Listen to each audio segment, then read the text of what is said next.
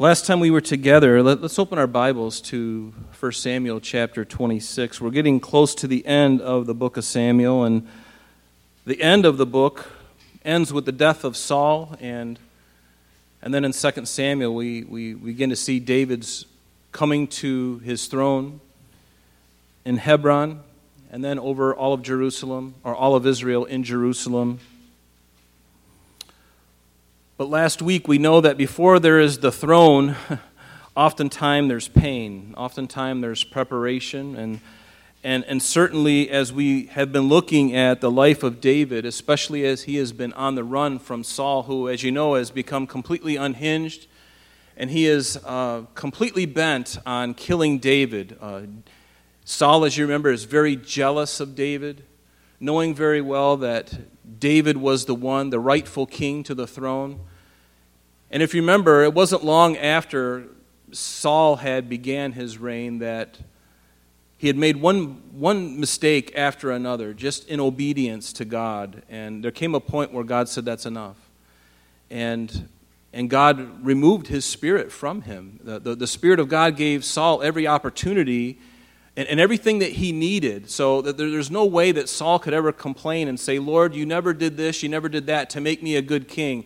No, the Lord um, gave David or gave Saul everything that he needed. And then it was up to Saul to walk in that conviction, to walk in that uh, calling that God had placed. He allowed, actually, in Saul's life. I don't know if he really called him, but he allowed him to be king because that's what the people wanted. And in this, we see a, a wonderful lesson for all of us that don't always pray, you know, that you get what you want because you might just get it. And sometimes when we get what we want, it's not God's best. We often will settle for second best or third best or, or somewhere down the line, but God wants the very best for you and me, and it's our, uh, up to us whether we want the best or do we want the gleanings.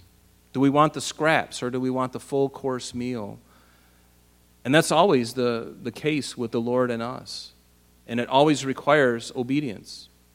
It requires a love and a devotion for God. I mean, after all, is it really hard? Is it really that hard to, to worship Him, you know, to love Him? I think the more I uh, understand the, the, the great gulf between me and God and to think that Jesus Christ was our intermediary, He's the one who came and allowed us. It was through Christ that we are able to be reconciled to God the Father.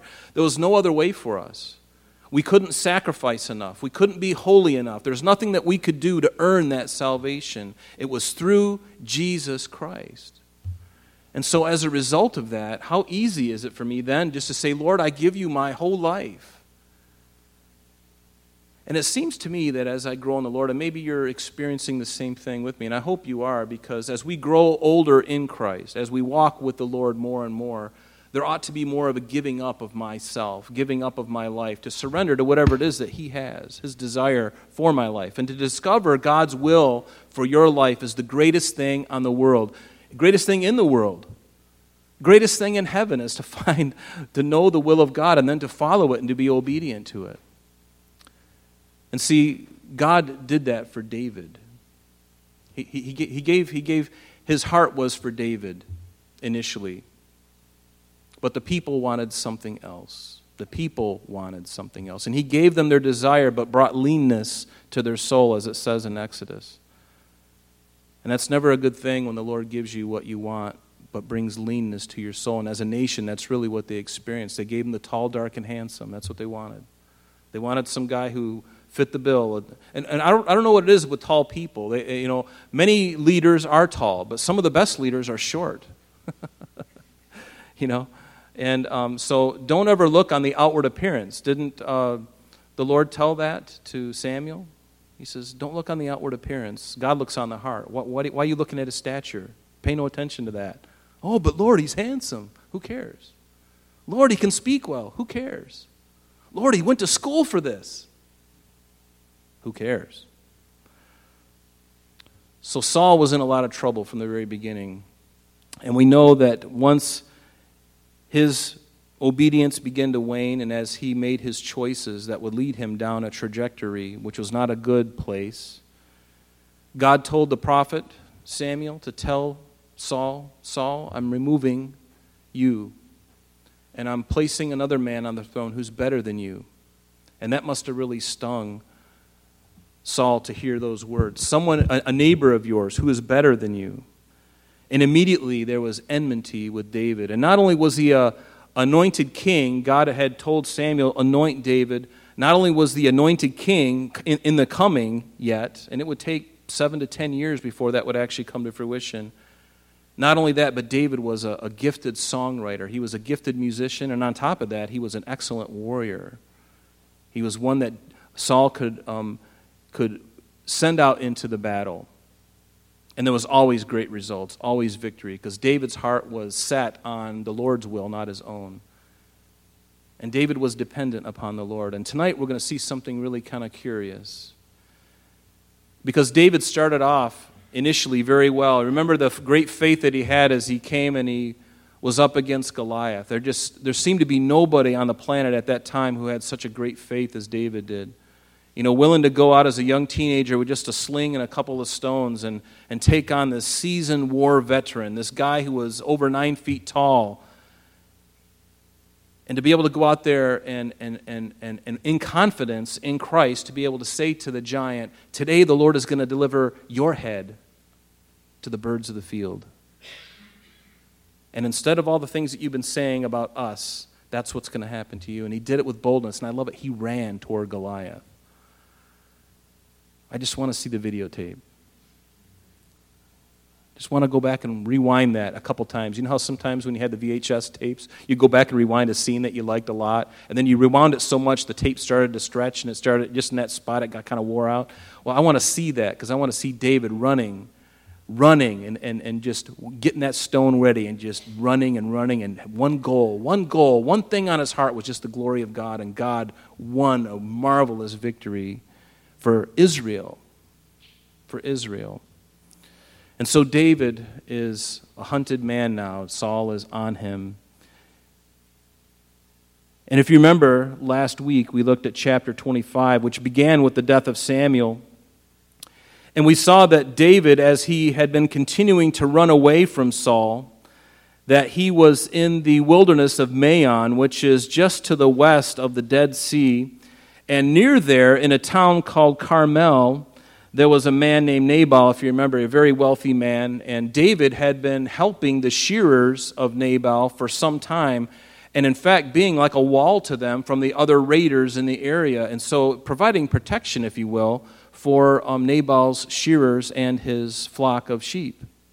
And so, David, at the time of the shearing of the sheep, he, he sends a messenger, if you remember, to Nabal saying, You know, will you be willing to give me and my men some food to eat? Which is a very simple thing, especially considered all that David had done for him. And, and his own servants uh, were witnesses that David indeed did do those things. And so, a very hospitable thing to do, since he was so wealthy, was to help David and his men, but he chose not to.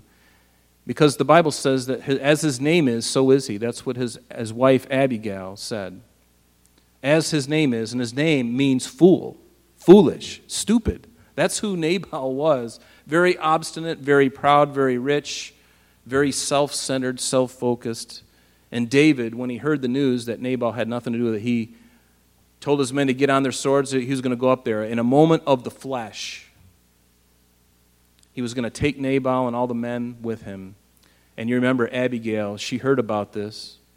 And she saddled a bunch of donkeys with all kinds of stuff clusters of raisins, all this stuff you know, several, uh, a, a lot of meat, and she had it prepared, and she brought it down ahead of her. And then she falls on the ground and she begins to intercede, not only for herself, but for her husband and her, all the men. And David, all the time he's listening to her, he's just enamored with this incredible woman.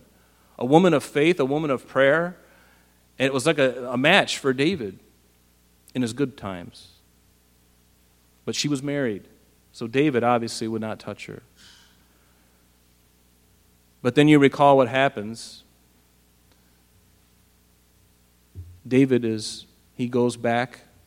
Abigail goes back up to Nabal, who by that time had been drinking pretty heavily. He wakes up in the morning with a hangover, and when he comes to himself, she tells him all that had happened the night before, how he was this close to death. And Nabal, something happened. We don't know if it was a heart attack or a stroke, but the Lord, it says the Lord struck him. And then within 10 days, he died. And then as a result of that, David took Abigail and um, uh, Ahinoam, the Jezreelitess, who must have been in the, in, in, among the ladies, uh, maybe among the four ladies who came with Abigail, and he married her too.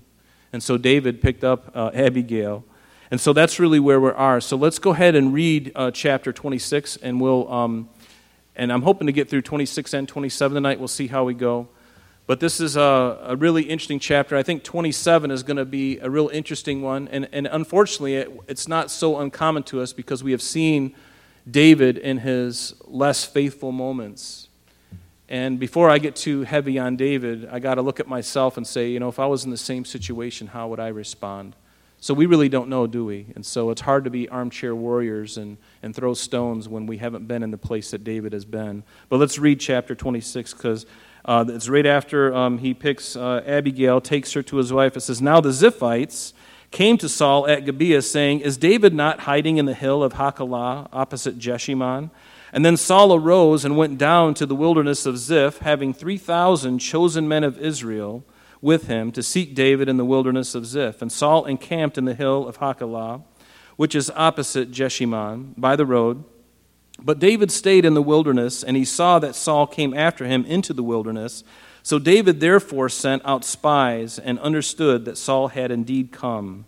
So David arose and came to the place where Saul had encamped, and David saw the place where Saul lay, and Abner, the son of Ner, the commander of his army.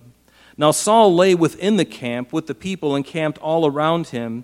And then David answered and said to Ahimelech the Hittite and to Abishai the son of Zeruiah, brother of Joab, saying, Who will go down with me to Saul in the camp? And Abishai said, I will go down with you. And so David and Abishai came to the people by night, and there Saul lay, sleeping within the camp, and his spear stuck in the ground by his head. And Abner and the people lay all around him. And then Abishai said to David, God has delivered your enemy into your hand this day. Now, therefore, please let me strike him at once with the spear right to the earth, and I will not have to strike him a second time. But David said to Abishai, Do not destroy him. For who can stretch out his hand against the Lord's anointed and be guiltless?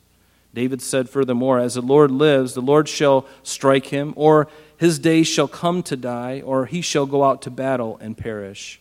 The Lord forbid that I should stretch out my hand against the Lord's anointed. But please, take now the spear and the jug of water that are by his head, and let us go. So David took the spear and the jug of water by Saul's head, and they got away, and no man saw or knew it or awoke, for they were all asleep, because a deep sleep from the Lord had fallen on them. Now David went over to the other side and stood on the top of the hill afar off, a great distance being between them. And David called out to the people and to Abner, the son of Ner, saying, Do not answer, do you not answer, Abner? And then Abner answered and said, Who are you calling out to the king? So David said to Abner, Are you not a man? And who is like you in Israel? Why then have you not guarded your Lord the king? For one of the people came in to destroy your Lord the king. This thing that you have done is not good. As the Lord lives, you deserve to die because you did not guard your master, the Lord's anointed. And now see where the king's spear is and the jug of water that was by his head. And then Saul knew David's voice and said, Is that your voice, my son David? And David said, It is my voice, my Lord, O king. And he said, Why does my Lord thus pursue this his servant? For what have I done, or what evil is in my hand? Now, therefore, please let my lord the king hear the words of his servant. If the Lord has stirred you up because uh, or against me, let him accept an offering. But if it is the children of men, may they be accursed, or may they be cursed before the Lord. For they have driven me out this day from sharing in the inheritance of the Lord, saying, Go serve other gods. So now, do not let my blood fall to the earth before the face of the Lord. For the king of Israel has come out to seek a flea, as when one hunts a partridge in the mountains. And then Saul said, I have sinned. Return, my son David, for I will harm you no more. Because my life was precious in your eyes this day, indeed, I have played the fool and erred exceedingly. And David answered and said, Here is the king's spear. Let one of the young men come over and get it. May the Lord repay every man for his righteousness and his faithfulness For the Lord delivered you into my hand today, but I would not stretch out my hand against the Lord's anointed. And indeed, as your life was valued much this day in my eyes, so let my life be valued much in the eyes of the Lord, and let him deliver me out of all tribulation. And then Saul said to David, May you be blessed, my son David. You shall do both great things and also still prevail. So David went on his way, and Saul returned to his place. So we see this second event of David sparing the life of Saul. We saw the first time a couple chapters ago when David was hiding in the cliffs and in the, in the rock caves of En Gedi. And we looked at some pictures and videos of that area. And now, the second time, he spares his life again. Let's go back to verse 1. It says the Ziphites came out to Saul at Gibeah, saying, Is not David hiding in the hill of Hachilah opposite Jeshimon? And uh, again, this is the second time also that the Ziphites have blown him in. They did it back in uh, 1 Samuel 23, verse 19. We, we read that a couple of weeks ago. David had no allies.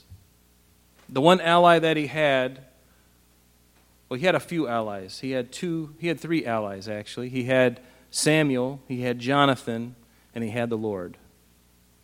And those are the only three people on the planet that seem to be confederate or at least willing to help David. And, uh, and so the Ziphites here, uh, they, they blow him in again to Saul. And you wonder whether they were just currying favor with the king because by this time everybody knew that David was a hunted fugitive. Isn't it funny how fickle people can be when, when, when somebody's in power? All of a sudden, they'll do anything to make that king happy, hoping to get something from that king. But as the king starts to fade in popularity, all of a sudden people start to turn against him. It's like whatever the, however the wind is blowing, however the tide is going, that's where the people go. And, um, and that's kind of the way people were with Saul. But they were afraid of Saul because he was unhinged.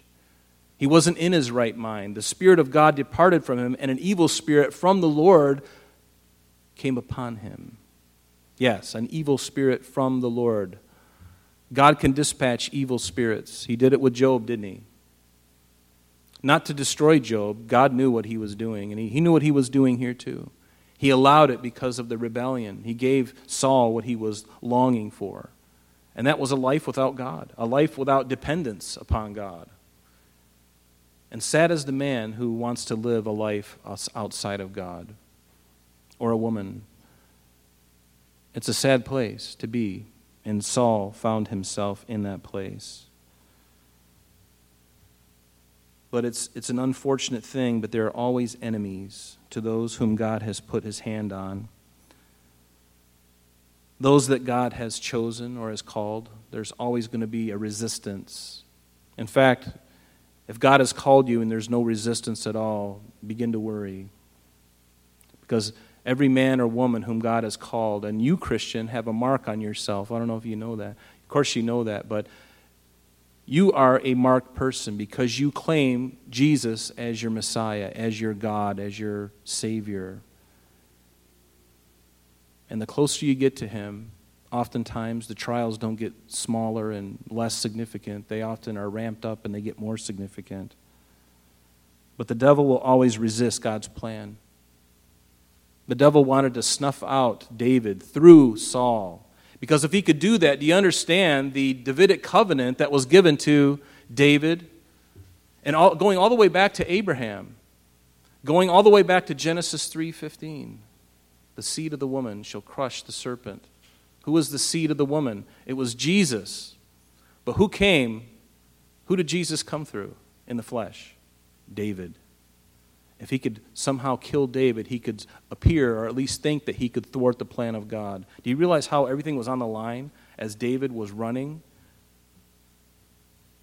Everything was on the line. All of biblical history was on the line. Do you think God was wringing his hands, going, Oh, I hope he doesn't catch David? No, God is going, I got this covered, David. You just. And, and even David in his folly, God allowed him, he, he, he spared him, even in his less sane moments. Have you been there? Have you had less sane moments? I have them. We all have them. It's moments where we're not really resting, we're more like reacting to fear. Can I, can I get a witness? Amen. Yeah, that's right. So, Saul, verse 2, he rose and he went down to the wilderness of Ziph. Again, this area right to the west of the Dead Sea, right uh, directly to the west of En Gedi, really, in that area where David had been. And Ziph is about three miles southeast of Hebron. And, and so it says in verse 3 David uh, and Saul encamped in the hill, which is opposite Jeshimon by the road, but David stayed in the wilderness. And he came and he saw where uh, Saul had. Um, and he, and he saw that Saul came after him, excuse me, into the wilderness, and David therefore sent out spies. And then in verse 5, David arose and came to the place where Saul had encamped. And what guts does that take? you know, all the promises that were wrapped up in David's life. And here, David, as we will see here in just a moment, he and Abishai, his nephew, they decide to go when everybody's sleeping. I mean, can you imagine as they're walking along at night and one little twig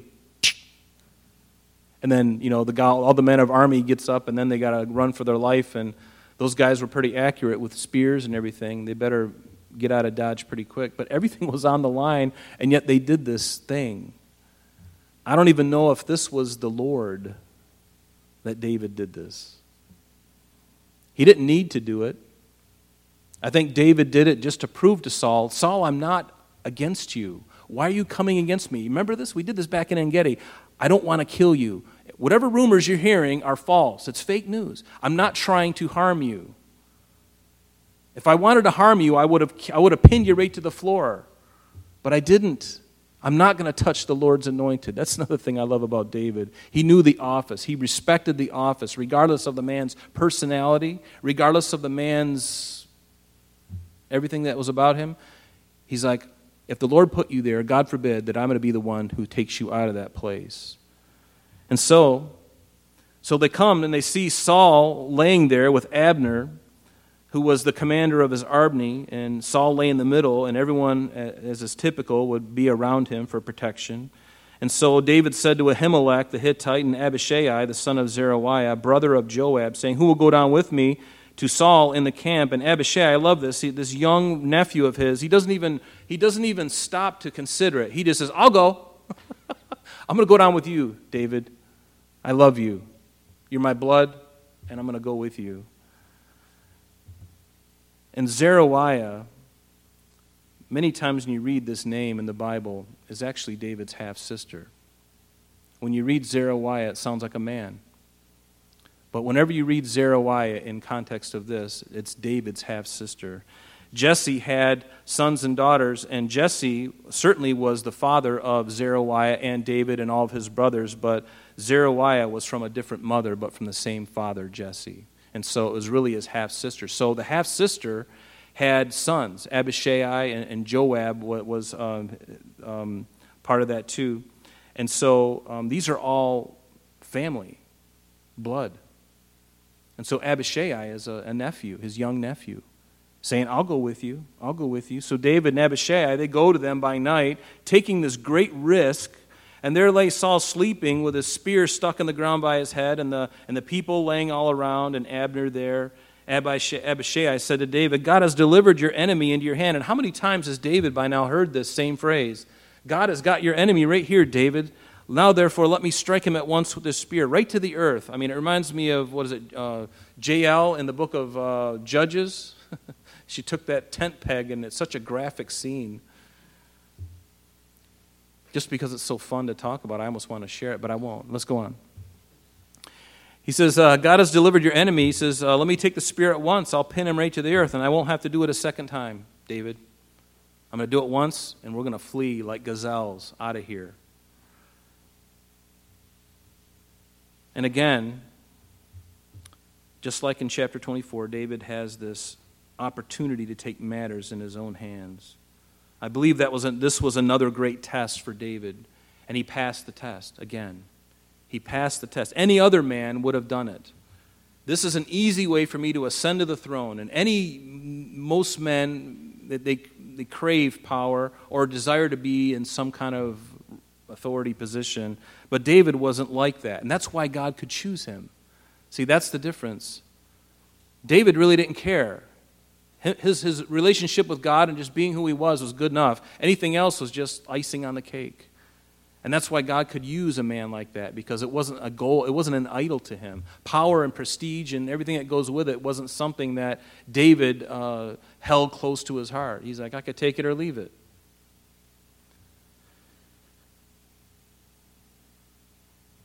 But the devil wanted nothing more than to get David to respond in fear and anguish and take matters into his own hands here. And here's the thing even his young nephew was willing to do his dirty work for him. There are always going to be those who are associated with us that are willing to do what our consciences are not willing to do.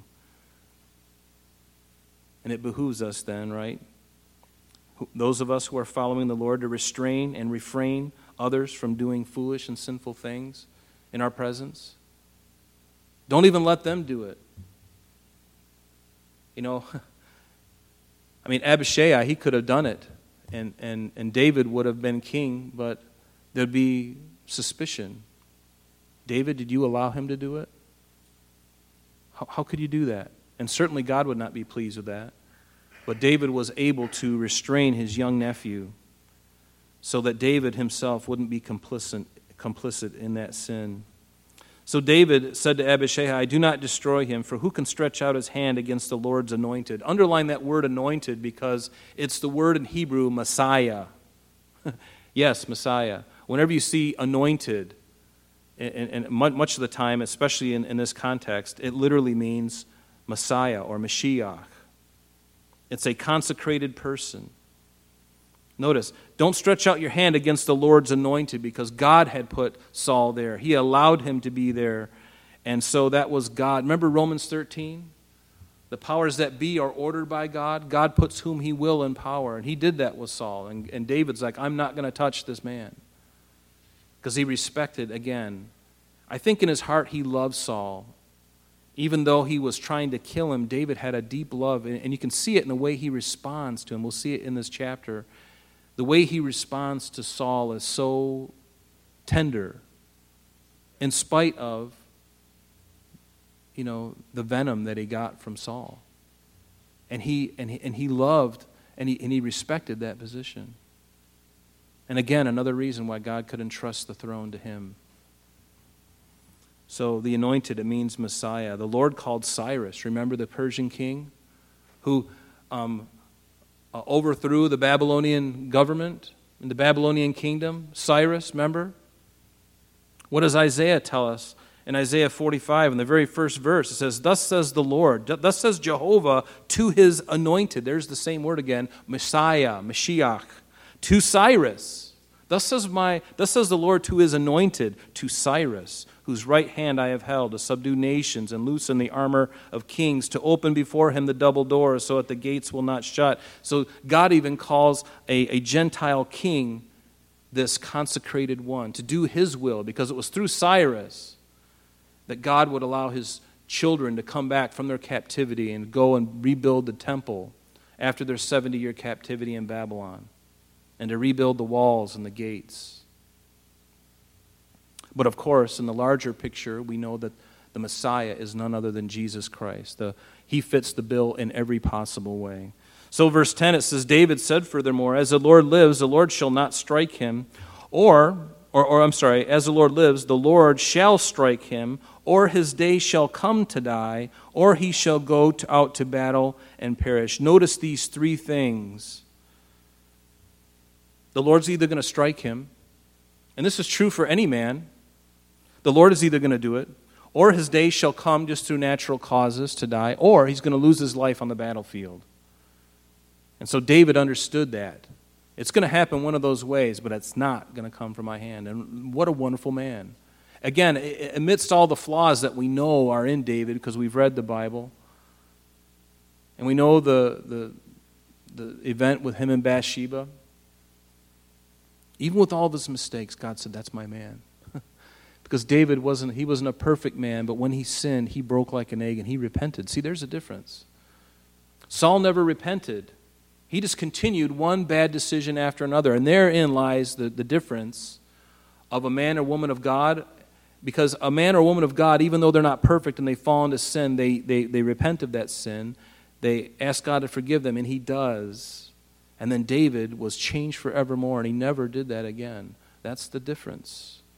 A repentant Christian versus a man who had the outward appearance of being religious, but was not devoted to God and continued to propagate in his sin. And there is the, therein lies the difference. And unlike Saul, David was a man of faith and integrity. Although he had the opportunity, he respected God's will and God's way in the office. Are you the type of person who likes to get even more than to let God do his work in his time? Do the ends justify the means with you? That's a question we have to ask ourselves and be honest with the answer.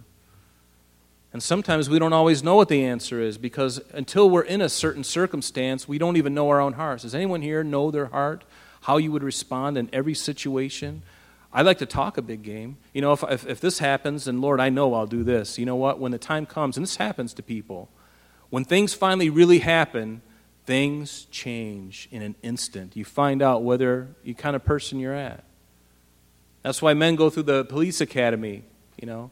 They go through the police academy. They go on those hard domestic violence calls. They go on those shootings, and you find out really what you're made of and whether you're really called to this job. I believe police officers, I believe that job is a calling. It's not for everybody. You got to be called by God. And if you're not, it's okay to be the dispatcher. It's okay to be the guy doing the paperwork. It's okay to be, okay to be the guy behind the computer or wiretapping cars and sitting back in the little, you know, in the big uh, the vans and listening to all the stuff, you know. But to be out there in the thick of it. Pray for our law enforcement. They are in the battle of their life right now in this country. Verse 11, it says, The Lord forbid that I should stretch out my hand against the Lord's anointed. I love this heart of David. But please, take now the spear and the jug of water that are by his head and let us go. So, David, as you know, we just read it, he took the spear and the jug, and, and that's Saul's weapon. That, that's a big deal. And he takes his cruse of water, which somebody was supposed to carry that around for him. This was somebody else's responsibility. And now David and, and, and Abishai, they take these things, very precious, to the king symbolically and, and even practically. And they go, for they were all asleep because a deep sleep from the Lord had fallen on them. And David went over to the other side, and, and I hope you get to go to Israel. If you uh, start planning now, next March, we're hoping to go to Israel again. It's, it's on the schedule, and everything is a go at this point. But when you go to the land and you see where these things are, you can picture in your mind exactly. As I'm reading this, I'm picturing the battle in the, the, the contour of the land and, and, to see where these things took place. And it's, it's really wonderful.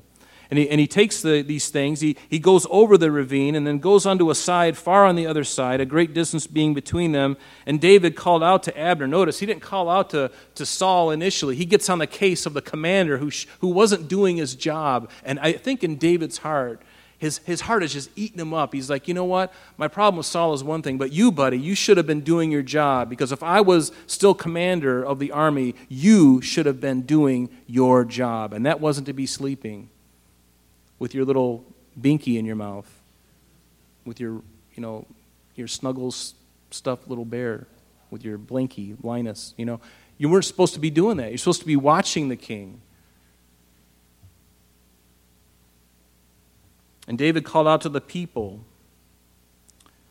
And he says, Do you not answer, Abner? And Abner answered, Who are you calling out to the king? I can imagine probably in his, his morning, oh, what, are you, what are you talking about? You know, just coming out of his slumber.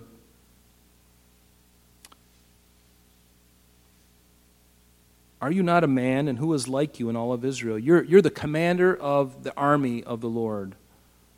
Why then have you not guarded the Lord your king? For the people came in to destroy your Lord the king. And this thing that you have done is not good. As the Lord lives, you deserve to die. David had a, a wonderful sense of justice, and uh, this is a big deal.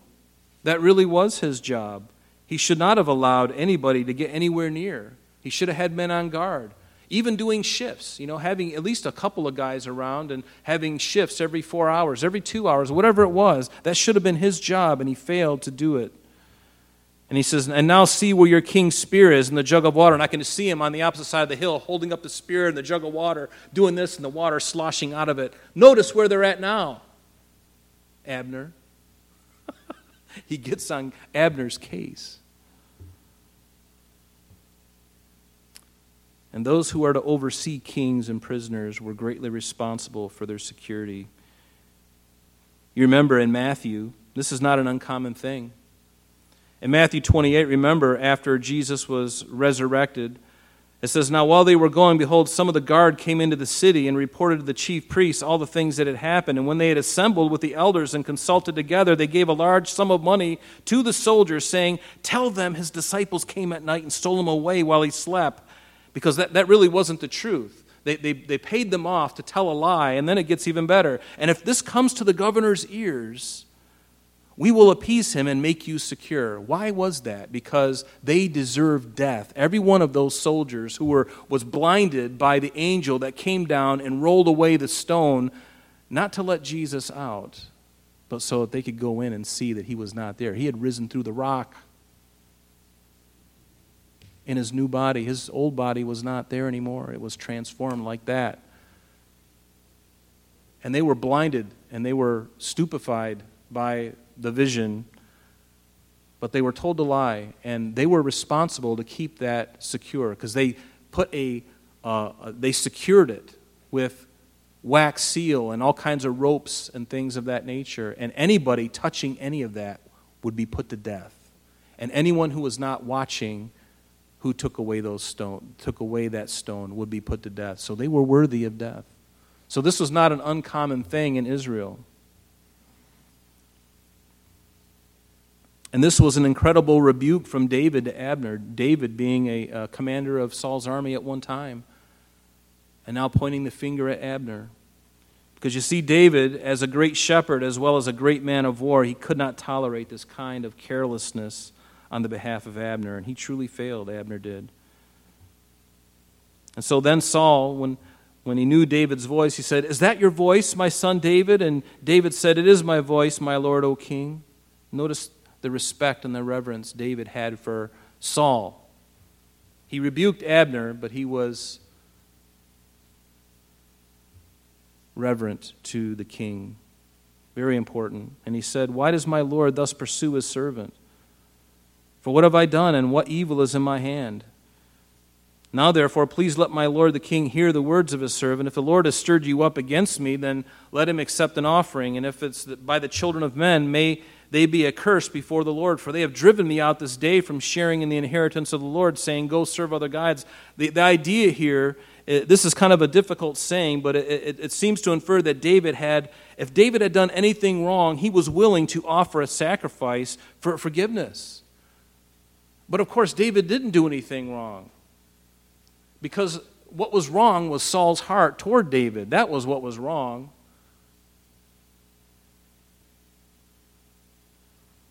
He said, If I need to make a sacrifice, I'll just do that. But if it's the people that, you're, that are talking to you, that are telling you all this fake news about me, then let them be cursed.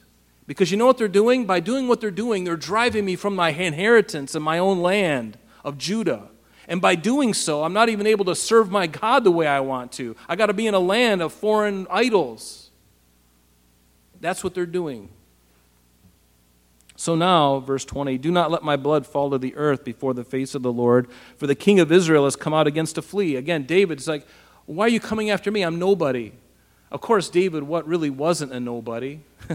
but David saw himself, and that's the big deal.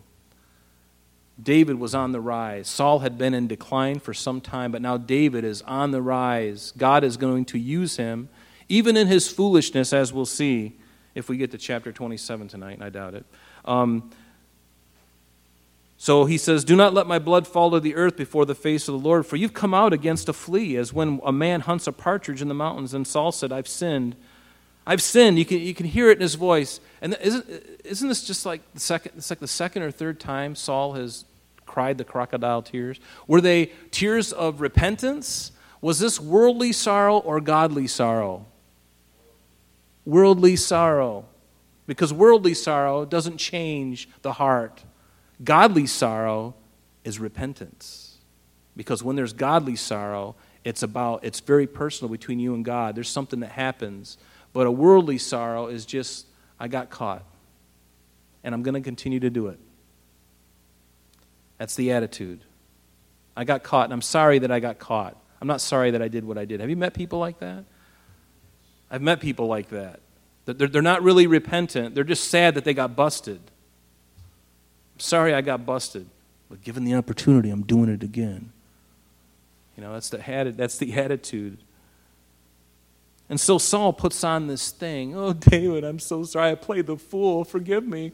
God help me. And, you know, and the tears are coming down, and, you know, the violin is playing, and, you know, the people in the robes are all coming around and laying hands on him. You poor guy. Receive the Lord. Come to Jesus. and and yet there's no we've seen this before we've seen this before we've seen this before so Saul said, I've sinned. Return, my son David, for I will harm you no more, because my life was precious in your eyes this day. Indeed, I have played the fool, and I've erred exceedingly. Now, I believe this is probably one of the times where, Day, where Saul had his lucid moment where the spirit of, of the devil or a demon wasn't controlling him. Because he has these moments where, these lucid moments, where I believe the real Saul is coming out. The real Saul is being repentant. He really I, I really think he had part of him that was like that, but he was a double minded man. That means double spirited. That means halt between two positions. What are you going to do? I don't know. Depends on how the wind blows.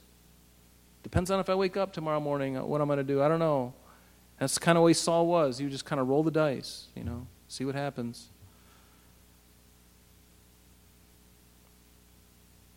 And David answered and said, here is the king's spear. Let one of the young men come over and get it. And may the Lord repay every man for his righteousness and his faithfulness. For the Lord delivered you into my hand today, Saul, but I would not stretch out my hand against the Lord's anointed. And wow, what an, an excellent reminder again to Saul in this lucid moment of his to remind him this is not just your kingdom Saul, you are the Lord's anointed. That means there's accountability. It's not just about you on the throne accomplishing your will, what you want to do. You are there on God's purpose. You are there by God's design, and you should have been a good king. You could have been a good king. You might have been a good king. But you chose darkness. You chose your own way. And it was always about obedience. It was always about obedience. Have you ever noticed that? With the Lord, it's always about obedience. Just be obedient to the Lord. You know, when He shows you something, when He puts something on your heart, don't just dismiss it. That still small voice in your heart when He tells you to do something, why not just step out in faith, especially if it's something that is challenging you a little bit, that's going to um, impugn your pride a little bit? Why don't you step out and see what the Lord might do? When you're in Wegmans and the Lord puts on your heart, you know, why don't you just go over to that lady and just tell her that Jesus loves her? What, are you kidding me? Forget that. You kidding me? She looks like a self made woman. She's going to take out her, you know, her long little thing in her hair and she's going to stab me with it. I'm not going to do that. Really? I, have told this story a couple of times so far, but it, it really is just like this. My daughter, when she was little, I'm glad she's in the other room because now she's not so little. But um, she was in the in the in the she was young enough to be in the um, in the cart, and her legs were you know through the thing. You know how you put kids in there, and uh, and and she and we so we're going through the the line, and there was a, an African American woman, and and she was checking you know checking out the and she was scanning our items, and and I was completely out to lunch. I was putting stuff on the cart. I'm just it's about business, right? So I'm just I'm just getting this thing done. And my daughter looks over at her and she says, "Do you know that Jesus loves you?" And she said it just kind and sweet like that in her little girl voice. And you should have seen that woman. She stopped what she was doing. She looked like she'd seen a deer in headlights, or she was like the deer in headlights. And the tears started to come down. And she looked at my daughter, and that was something I'll never forget. Because out of the mouth of babes, it wasn't me, it was my daughter. Just telling her that Jesus loves her. And then, and then I finally realized what moment was happening here. And I wanted to jump on the coattails. And I told the lady, I said, He does, He loves you. And she goes, That's the best thing I've heard in a long time. She goes, I've, I've, I've, walked away from the Lord, and I grew up a Christian, but I've, I've walked away. And just to hear you, you know, your daughter say that just melted me. And as she's scanning the things, the tears are just running, you know, and I'm just like, God, you are so good. So good, you know. So, indeed, verse 24, as your life was valued much this day in my eyes, so let, the king, let my life be valued much in the eyes of the Lord. Isn't that the golden rule? Do unto others as you would have them do unto you. That's all David is asking in an Old Testament narrative. As your life was much valued this day in my eyes, so let my life be valued in the Lord's. In other words, Saul, just leave me alone. I'm not here to hurt you. I've proven that twice so far. I could have killed you twice. I chose not to touch the Lord's anointed. What great respect, what great honor, what great integrity. I love that. I want to be a guy like that. Indeed, as you're, uh, and then he goes on, he says, and, and let him let the Lord deliver me out of all tribulation. And then Saul said to David, and here it is, May you be blessed, my son David. You shall both do great things and also still prevail. And I believe that maybe at this moment Saul realized at this time, finally, you know what? My time is done. I think there was a, a, and, and, he didn't. He, Saul did not pursue David anymore after this moment. But David didn't know that. He didn't know that. So David went on his way, and Saul returned to his place. And, and, and, and again, it's, uh, Saul is kind of crying wolf, you know. Uh, oh, I'm sorry, I'm sorry, but then he's not really sorry. But this time, he, um, he, he was uh, I believe there were things happening in the country at the time. The Philistines were getting ready to attack Israel, and that would and all of that distraction kept Saul from doing anything. Had he given had he been given a, a time of respite from the battles of the Philistines, I, I imagine Saul would be there in his parlor one afternoon, twiddling his thumbs, going, "I wonder what David's doing." But he didn't have time. He had to, he had other battles that were more important to, to handle.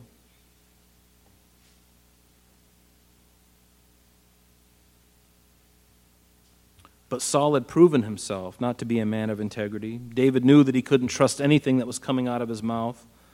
And because Saul had been under intense demonic influence, causing him to vacillate between his old self and this demonic power over of hatred and murder, you know, it was just making Saul a very uh, volatile, volatile man. Let's just read verse 1 of 27, and then we're going to stop there because, it, it, because David didn't know that this would be the last time. David, after hearing Saul cry again and repentant in the crocodile tears, David's thinking I mean, I've, I've heard this so many times. I, am just, I, I can't believe you, Saul. I mean, in his heart, he's saying this. He's listening to Saul, and David's going, oh man, here we go again. Here we go again. And so, verse 27 starts off, and David said in his heart, and this is it now I shall perish someday by the hand of Saul. there is nothing better for me than that I should speedily escape to the land of the Philistines, and Saul will despair of me to seek me any more in any part of Israel, so I shall escape out of his hand. And again, David is thinking, I've heard this all twice so far, at least twice, maybe three or four times, and now I know what's going to happen. So I'd better run. I'm going to run. And you notice there's no mention here, and we're going to end here. There's no mention here of, of, of these two chapters of David really seeking the Lord.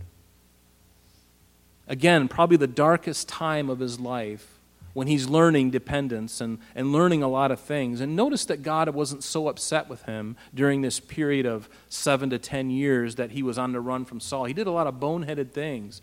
And again, before we get too harsh on Saul, it's easy for me to get harsh on Saul, but then I'm not in David's shoes. Or I, am sorry, uh, uh, let's not get too harsh on David because um, we're not in his shoes. Had we been in his shoes, maybe most of us, perhaps all of us, maybe none of us, would have done what he did. And again, it's easy to read the event, to read the history. Notice I didn't say story, because this really happened. This is not some allegory. But David thought for sure he was going to be hunted again. So what does he do? There's no mention of prayer, there's no mention of, of, of submitting his heart to the Lord. There's none of that. And again, one of David's less finer moments in his life. And I wonder what would have been, because we know that after this he flees to he flees to the king of Gath again. Achish. You remember Achish? David visited him a few chapters ago when he feigned to be mad and was spitting on his beard and scratching on the wall and doing all those things. He's going back to the very same man, but now he's going with 600 men. And in his right mind, and Achish is going to go, Oh, look at this. I remember David fought some of my battles, and now he's back, and it's like David 2.0. And everybody hates him. All of Israel hates him. And he's thinking to himself, I can use this chap. I can use this guy. And David was more than willing to feign, and we'll see why this is so. He feigned to be fighting the Philistines' battles against Israel, but what he was really doing was fighting the enemies of God and deceiving Achish into thinking that he was fighting his battles for him. And that's what chapter 27 is about. But we'll probably look at 27 and 28 next week. But, um, you know, fear is a, is a liar. There's a song, Fear is a Liar, isn't it? We do some crazy things when we're in fear. And it's just, our flesh is such a interesting thing, isn't it? We can claim to know the Lord, we can claim to be walking with Him, and sometimes we can just be sidelined by fear. And it comes in many ways. It comes through the news channels, it comes through your own family, your own life. And we'll look at that next week. But I would encourage you, you know, as we look at David's life, you know, put yourself in this place. And, and, and, and I say this because don't get discouraged, because every one of us fail.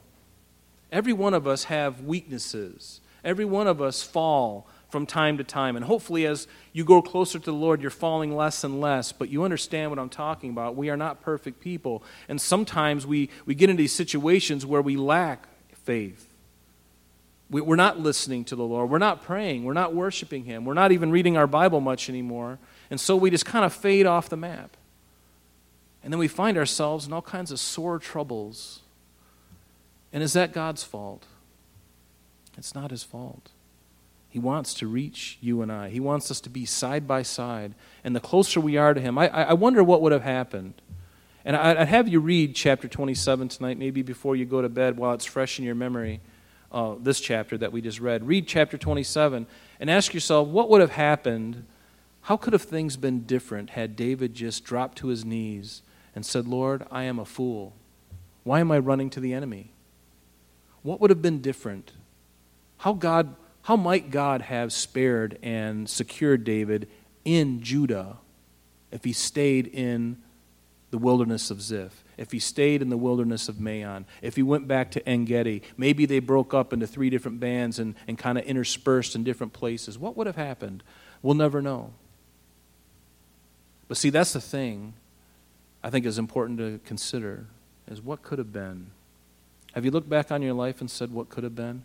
If I'd have done this, if I'd have done that better, if I didn't respond in the flesh here, how might my relationship have been spared with this other person? Do you realize that that's the things of God? Those are the things of obedience. Those are the, the nuts and the bolts. That's where the rubber hits the road in our relationship with Christ. Is those things, those little things of obedience, because they're small there's small things, and God is so interested in the small things. Don't get me wrong, He's interested in the big things, but if you're faithful in the small things, oh, God is saying, I can give you much greater things because I can entrust you because you're not just turning a blind eye to the very small thing that you know, that little speck in your eye that you know needs to be addressed, and you're addressing it. Good for you. But if you don't address it, If you don't address it, it gets bigger, it gets worse, it gets bigger, it gets worse. And pretty soon you're thinking, I can handle this, I can handle this. Like these people who are on drugs. Oh, I can take care of it. I, I hear it all the time. There's a guy in my street, an older man, he's probably in his 60s. He had a, a son who was 21 years old, and his son was taking heroin. And I remember seeing this guy walk by my house every day walking his dog. And I, I talked to him one day, and he told me, he was just, and I, I said, Hey, I, I want to introduce you to myself. And I told him I was, uh, you know, at the church, and I'd love to pray for him. I was like, What can I pray for you about? And he said, and he broken hearted. He said, Would you pray for my son? He's addicted to heroin. He keeps thinking he can, he can kick this thing. Every time, every weekend, he's saying, Dad, I can kick this. I won't do it. And then he does it. And then he says, Well, I can do it. I can handle it. I can handle it. And then one day I saw him walking by the house, and I went out to him, and I could just see his head was a little bit lower than before. And I said, uh, I said, I think his name was John. I said, John, I said, what's, what's going on?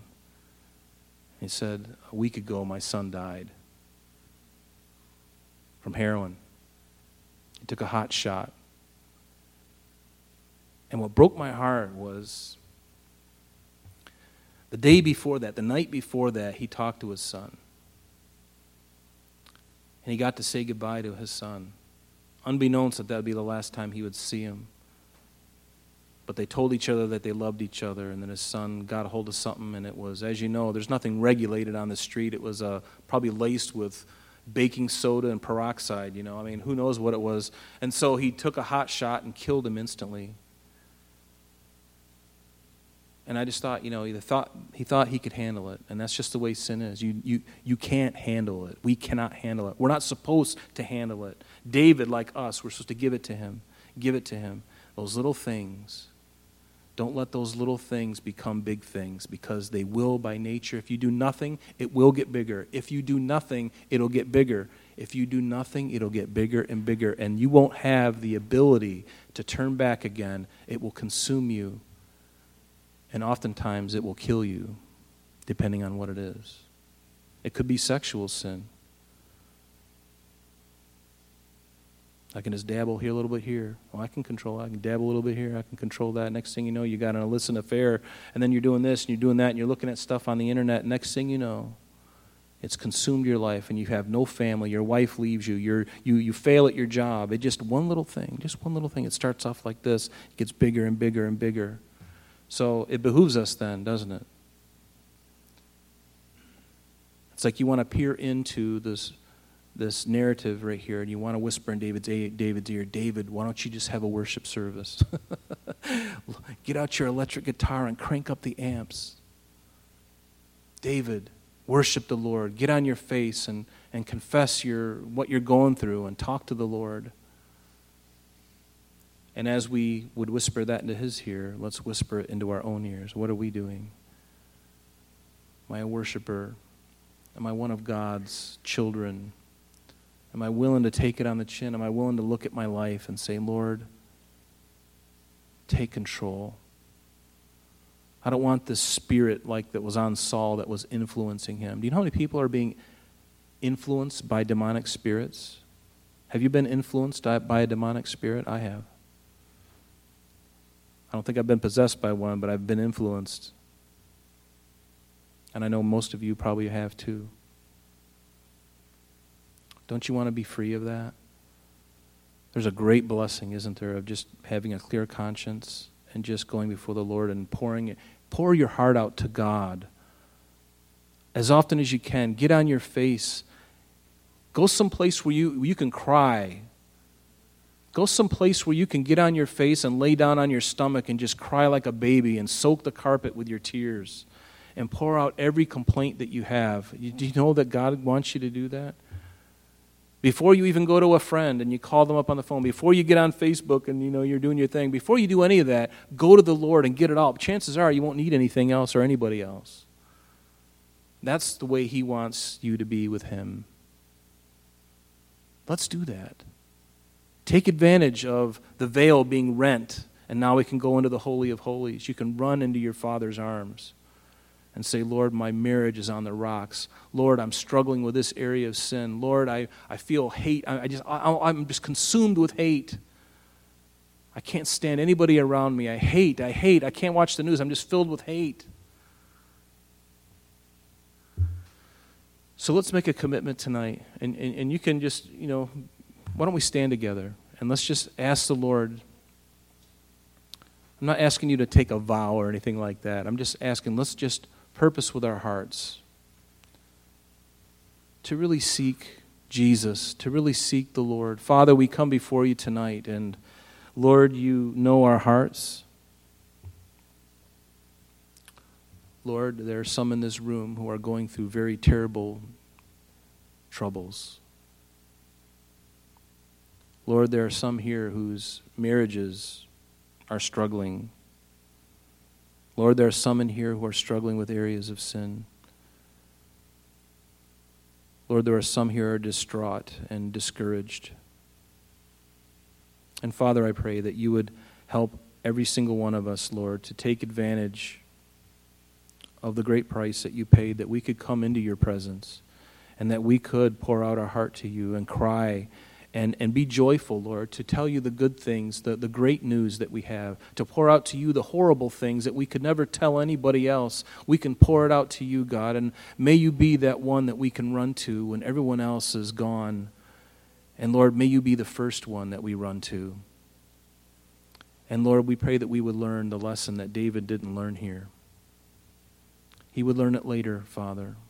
But Lord, help us to learn that lesson, to go to you, and let you be our greatest confidant, and to listen with ears and hearts wide open.